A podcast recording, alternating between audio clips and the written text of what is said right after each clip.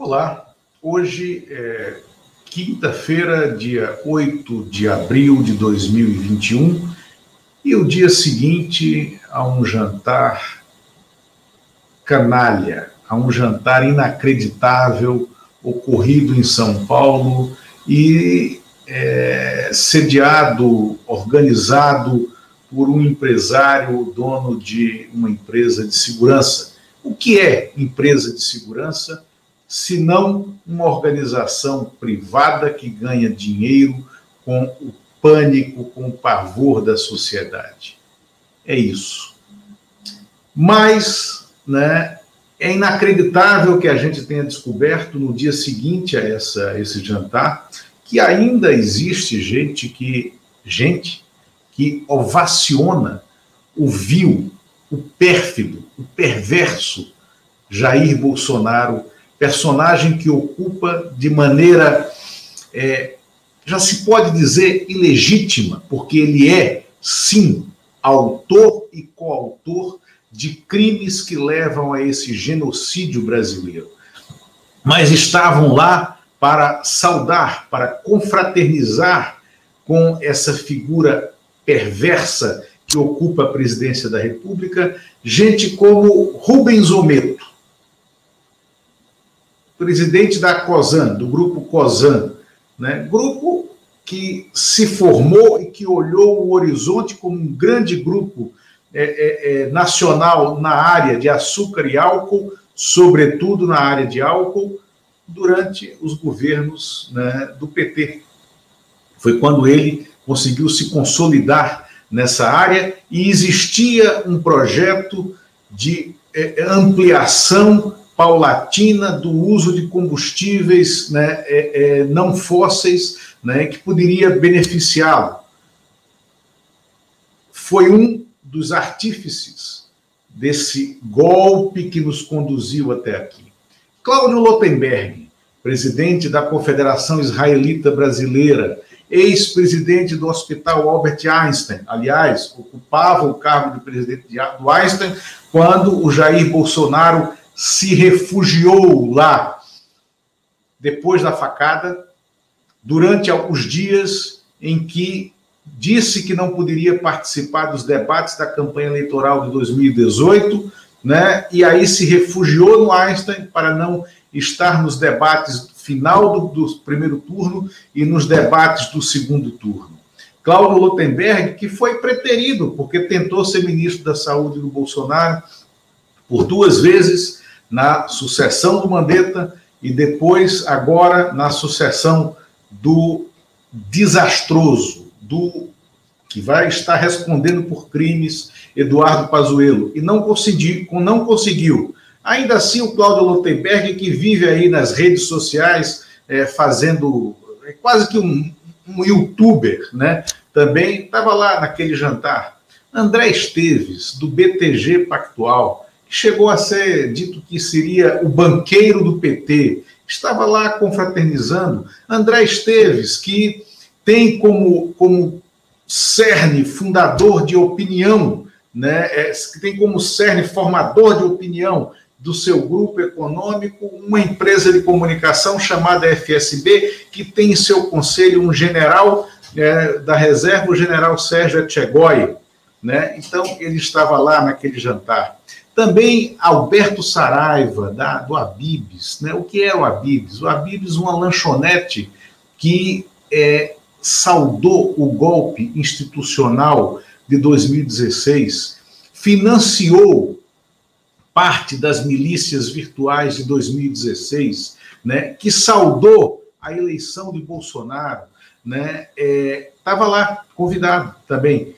João Camargo, do Grupo Alfa. João Camargo, um personagem que nasceu para o mundo empresarial em Brasília, apesar de ser filho de ex-deputado, durante o governo Collor, como estafeta da Zélia Cardoso de Mello no Ministério da Fazenda, aonde ele é, trocava favores, e não só favores, né, por um espaço na agenda de Zélia. Né? Luiz Carlos Trabuco Cap, né, do Bradesco, ex-presidente do Bradesco, ex-presidente do Conselho do Bradesco, Luiz Carlos Trabuco Cap, que foi convidado a ser ministro da Fazenda da Dilma Rousseff no segundo mandato, recusou, mas indicou o seu diretor, seu vice-presidente Joaquim Levi, ex-vice-presidente do Bradesco à época, Joaquim Levi, que foi ministro da Fazenda e que poderia ter acertado se não fosse a agenda fascínora do criminoso que ocupava a presidência da República, Eduardo Cunha, né, destruindo a possibilidade de reação da economia brasileira. Mas está aí o Luiz Carlos Trabuco saudando e confraternizando com esse vil, pérfido, vilão e genocida presidente da República aos risos durante um jantar. E continua a lista: Davi Safra, do Banco Safra. Ora, nós conhecemos a história do Banco Safra no Brasil e ela não recomenda. Ela não recomenda que é, haja uma confraternização com um personagem como esse. E ainda segue Flávio Rocha, do Grupo Riachuelo.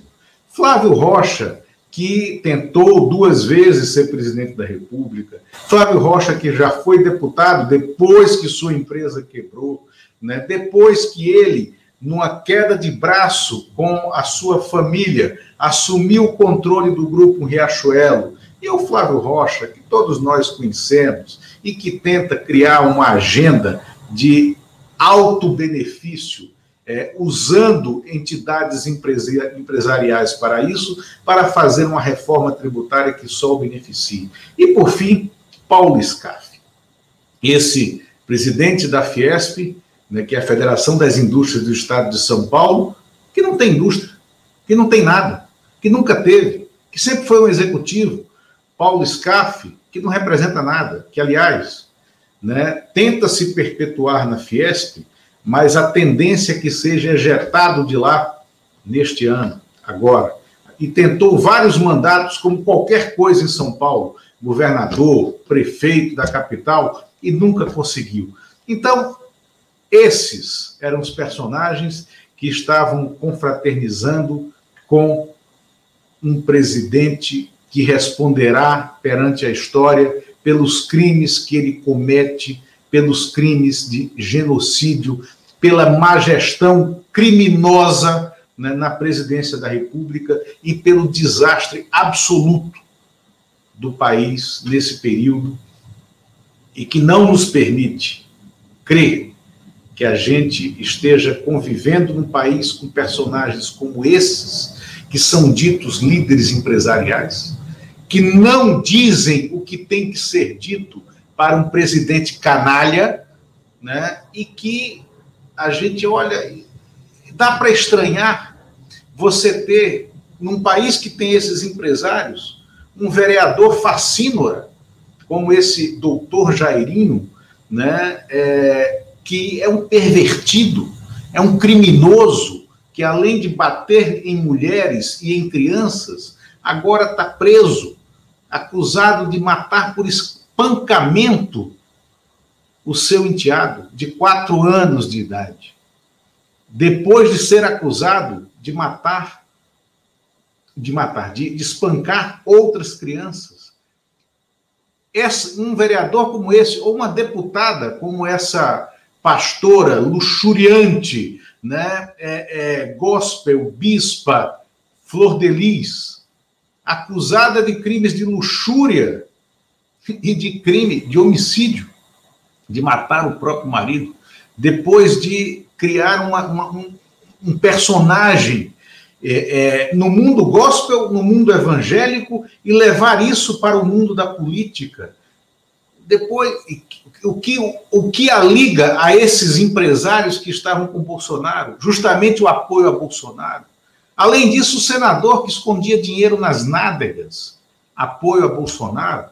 Isso sem falar em todos os quatro filhos desse canalha que respondem por crimes em seus mandatos, os três que têm mandato, né? e o mais novo por crime pelo lobby óbvio que está acontecendo em Brasília, com seu nome e com empresas que têm interesse no governo federal.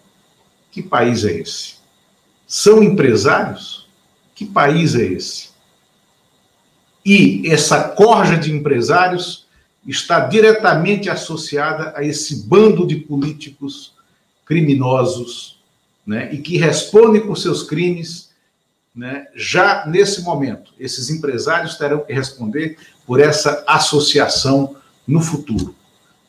Esse é inacreditável que a gente tenha assistido a esse jantar, aonde essa personagem vil, que é o presidente da República, tenha sido saudado sem crítica por um grupo de lideranças empresariais. Lideranças entre aspas, é claro. Obrigado.